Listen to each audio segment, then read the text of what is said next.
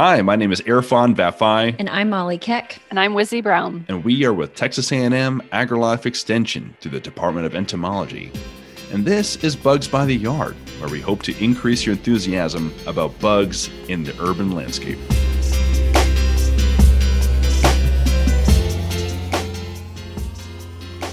And this week, we're talking about spider mites. Now, when we talk about spider mites, what does that make you two think about? Webbing. Yeah, and hot weather. Yeah, webbings and hot weather. So, mites or, or spider mites are technically not spiders.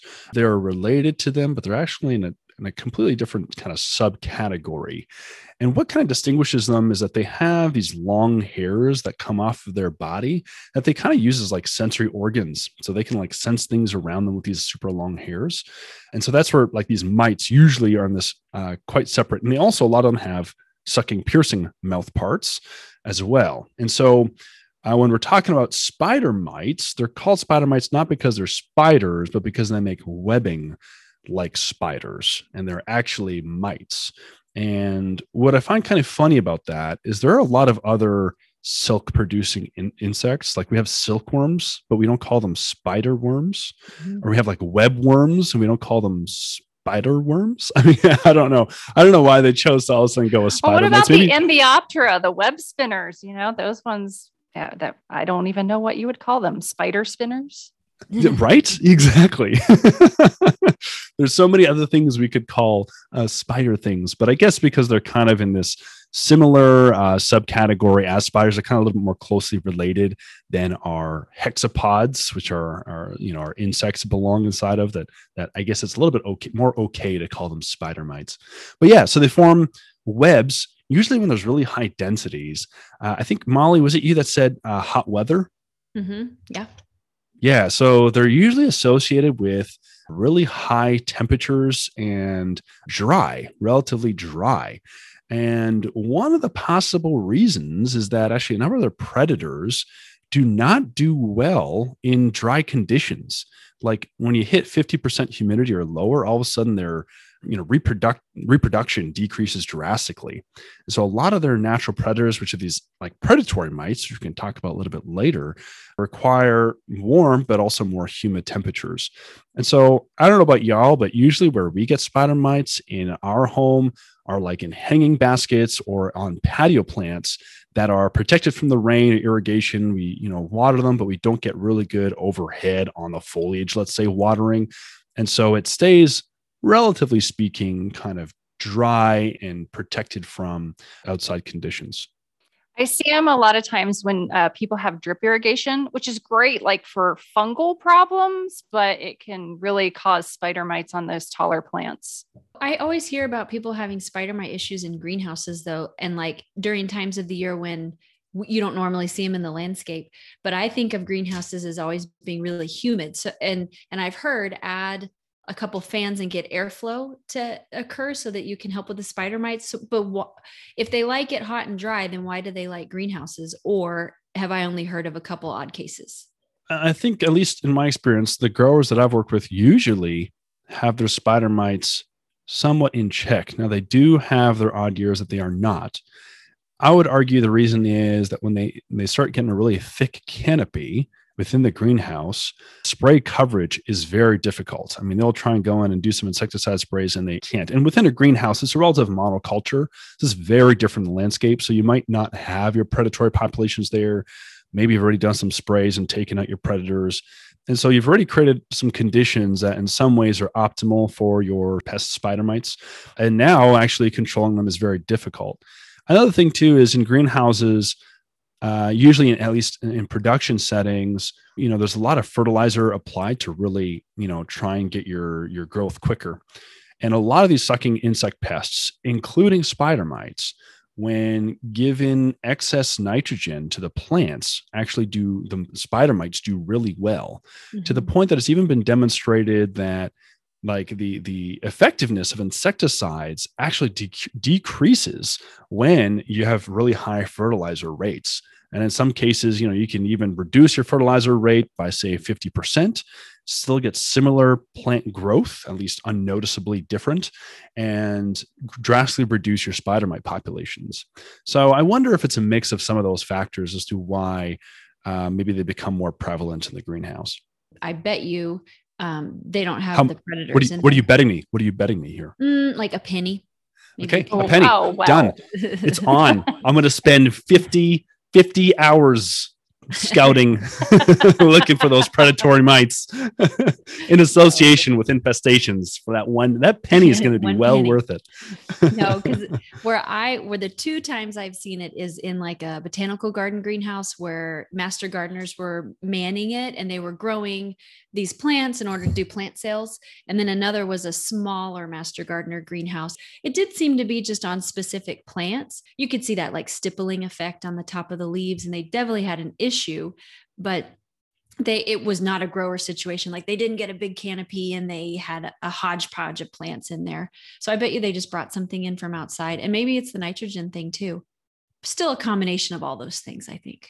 Yeah, it may very well be a combination. Now, and you're kind of getting into it, kind of what are the other symptoms of having spider mites? You know, we already mentioned the webbing, and that usually occurs at high densities.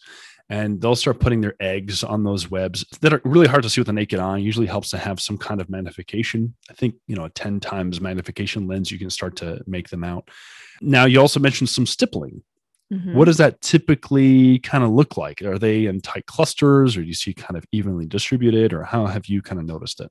Not in tight clusters and not evenly distributed in as far as it's like symmetrical, right? It's just it's random, but I have seen it all throughout the leaf on the top side. If you don't know what stippling effective, it's like a blanched blotches. Yeah, it leaf. looks blotchy. Mhm. Like they've leached the color out of those particular blotchy areas. Tell me if I'm right. I heard that the reason why they do that is they actually inject their mouth parts into a plant cell, an individual plant cell, and then it explodes. And that's why you get this stippled effect. As I understand, so it's the mesophyll cells are collapsing. So Okay. I don't know if it's exploding or if it's because they kind of suck them to the point where they kind of collapse on themselves. I'm not exactly sure, but yeah, they are the structural integrity of those cells have been broken. It's like broken. a, a Capri Sun when you get to the end of it, right? It just Yeah. sucks all in. yeah, there you go. So it's and that as a result, then you don't get that green color being reflected anymore. Now it's a usually more of a yellowish white color. And like the name implies, stippling is kind of these little dots that are kind of all over the leaf. And there are some other insects that will cause stippling type damage. So thrips can cause damage that looks like that. They call it sometimes more like leaf silvering, but it's I think to me looks very similar. Even sometimes certain types of thrips on certain types, uh, sorry, thrips. I mentioned even thrips too. even uh, aphids as well and other sucking insects can cause that type of stippling damage. So that's why it's always really important to then look on the underside of the leaves, use a hand lens or a head lens if you're super duper cool, Mhm. and see if you can actually find what the culprit is. lace bugs. That's Yeah. lace bugs and that was something that we were considering combining with this one yeah so lace bugs also sucking insect pests i usually see them on my azaleas every single year Lantana. Lantana, lantanas yeah. as well okay wow so yeah azalea lace bugs if you look on the underside of those leaves uh, with them they will actually leave this uh, they look like black oil slicks right it's like their frass their poop it's like this oily black looking uh, drops on there that can be confused for immatures or the insects themselves but it's just their frass and the immatures are usually a little bit spiky looking almost look a little scary and the adults are beautiful because Yeah. the name implies lace bugs. Their wings are kind of like lacy uh, has this like lace pattern on it. So they look really uh, really neat. So they are something to put on display.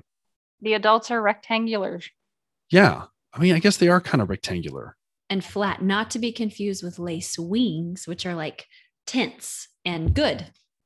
yeah. And and usually green or brown in color and their immatures are major predators of a lot of soft-bodied insects I want to jump in and say I always get this question, or not question, but they they question me, I guess. who's interrogating you busy who's who's questioning you how dare they I know. It's like, who is the expert here? Come on.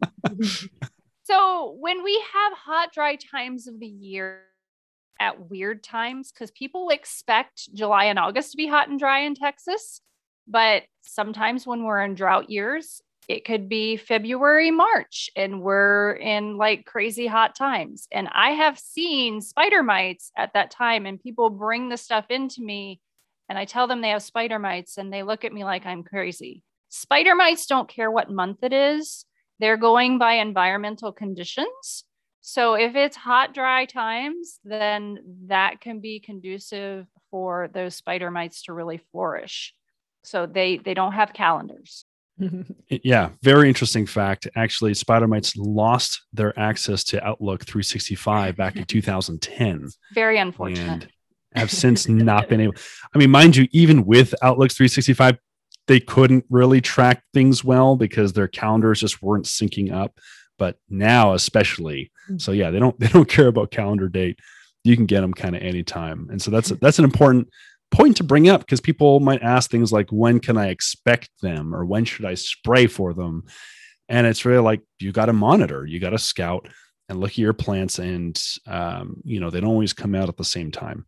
And there are certain plants or cultivars. So there was, for example, a rose grower nearby that noticed that there was a certain cultivar of rose that always got spider mites the earliest and in highest populations than all of his other roses.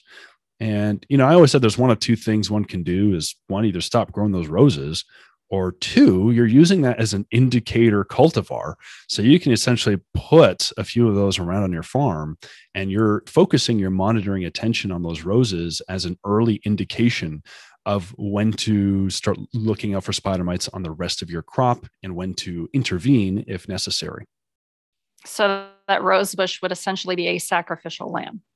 Mm-hmm. Absolutely, mm-hmm. exact. Except it wouldn't be a lamb. I mean, well, that's kind of, I guess, kind of a sacrificial but... rose. yes. the spider mite gods, exactly. Yeah. And so when we talk about mites, there, there's a lot of different types of uh, mites. So things like dust mites, chiggers, scabies.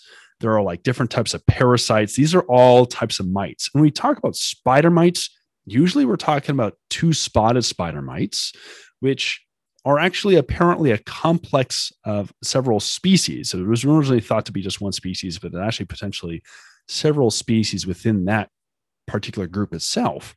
But then there are some others, for example, broad mites, that also can be considered pests on ornamentals. They're about half the size of two spotted spider mites, but otherwise are very similar in the type of damage they cause. But we also have predatory mites, and some of which are actually available commercially.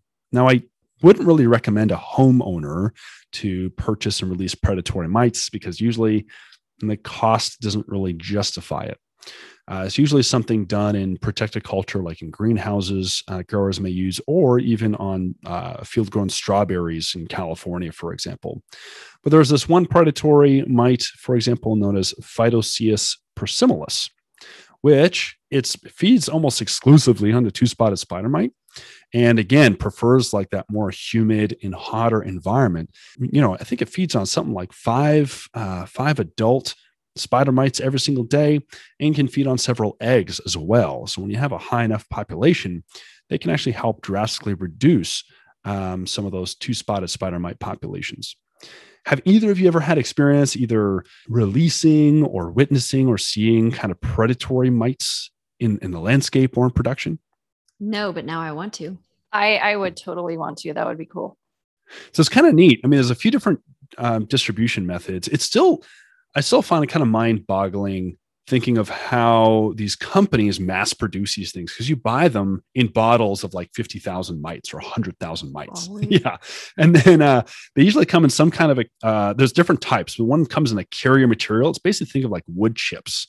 And you have to make sure you mix it kind of well before distributing, but you can sprinkle these wood chips or shoot it out of a fan out onto your crops. Oh, that would be awesome. I have yeah. a, a, vision of like those t-shirt guns that they yeah. use at like yeah. sporting yeah. so funny story because some growers that are trying to spread this stuff across their greenhouse started using pretty powerful fans. Well, it turns out there was some research done on how does that wind speed or, or the strength of the fan impact the survival of these mites.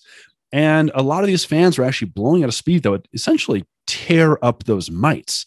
and so there was a grower that, you know, she, she was a, uh, a bit of an artist and she had drawn up a comic of this like spider mite on crutches with like an eye patch and like two legs ripped off. In the background is a silhouette of someone like blow leaf blowing, you know, spider mites out of a leaf blower. it's just, I thought it was such an awesome visual. But yeah, there's also these things that called like little breeding sachets. You can also get these little blister packs essentially that have the predatory mite and this other feeder mite that isn't considered a major agricultural or, or horticultural pest. And so they basically slowly come out of that pack onto the crop. So it's kind of neat how they've kind of produced some of those and how they're distributed. Okay, I have a question about the ones that get blown or Sure. whatever. Are they transporting on like the wind currents or are they transporting like you know how spiders throw up the silk and they balloon? Do the spider mites have that capability? I'm not certain, but to my knowledge, spider mites do not balloon like that. I mean, for the listeners, that there are some spiders that produce almost like a little parachute with their webbing to catch wind currents and kind of blow around. And to my knowledge, predatory mites, or at least Phytoseiulus persimilis, does not do that. What they're doing is this material, it's like the wood chips. They're basically holding on to those for dear life. And those are getting blown across. Yeah, exactly. Wow. Don't let go. is this your first time? yeah. you got the vision of Titanic and they slowly falling off Yeah. that piece of wood. yeah, yeah, yeah, exactly. Only one mite per plank.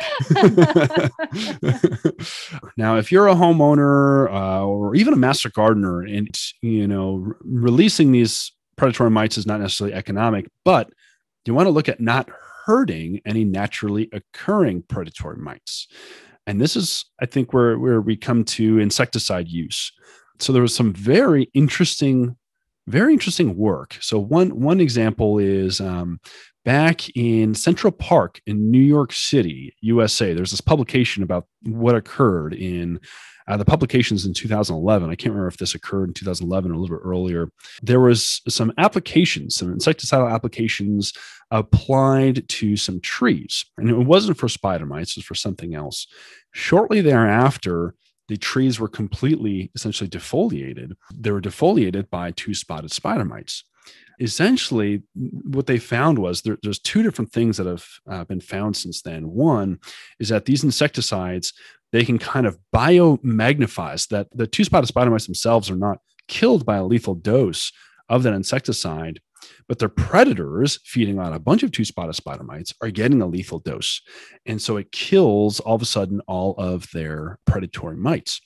Some other work more recently has also found that some of these insecticides, so in this class known as neonicotinoids, so that includes like imidacloprid, which is usually what's used in, in the consumer market, can actually decrease plant defenses. It's been found in cotton, corn, and in tomato was three that's been shown experimentally, and presumably there's a lot more that when applied, not only did they get more two-spotted spider mites, but they actually looked at the defense, natural defensive compounds of those plants, and they were down regulated which is just really interesting and has all kinds of implications in what you choose to use and when to use it. You know, whether that insecticide is actually necessary or if you can just spray off your plant periodically to increase that humidity and disturbance of that plant so that those spider mites don't quite uh, get a good grasp on it. I have heard that before about the the pesticides oftentimes will knock down your predatory mite population to the point that the Mhm. spider mites explode. But why is that, do you think? Do you think the spider mites have just been over such a long period of time exposed to those pesticides that they have a little bit of resistance or the predatory mites more wimpy when they encounter that pesticide or what is it are they on the plant in a different spot? Like what's the mechanism for that? There might be several different mechanisms. I did read in one paper that two spotted spider mites, there can be selection for insecticide resistance within 20 generations, which when it's really hot, 20 generations can happen within a year. I mean, Yeah. so it can happen relatively quickly. So I think that's one mechanism. Another mechanism is they've found a lot of endosymbionts. So that's a fancy word for bacteria that live in the gut of these other insects and have a mutually beneficial relationship with that insect, or in this case, a mite. And I think we spoke about them a little bit when we spoke about white flies, but two spotted spider mites have also been shown to have them. Some of these endosymbionts can sometimes confer either give higher you know reproduction quicker reproduction or they might also give uh, resistance to certain insecticides and so you can all of a sudden have insecticide resistance move a lot quicker because instead of selecting for traits over generations and generations these endosymbionts, which reproduce much quicker, can adapt much quicker, and then they can be transferred horizontally, we call this. So it's like between two individuals that are already alive through the plant. So one feeds on it and infects the plant with this endosymbiont, the other one feeds on it and picks it up, and now it has it as well. Whereas vertical is when you give birth to babies, and now they also have those endosymbionts. So it's been shown that a number of these endosymbionts can transfer both horizontally and vertically and there are some that can give confer insecticide resistance. And then lastly, I'd say, you know, some of these insecticides, depending on the predator, they act more effectively against some classes of insects versus others. So if we're talking lady beetles, for example, as the predator, people commonly call them ladybugs.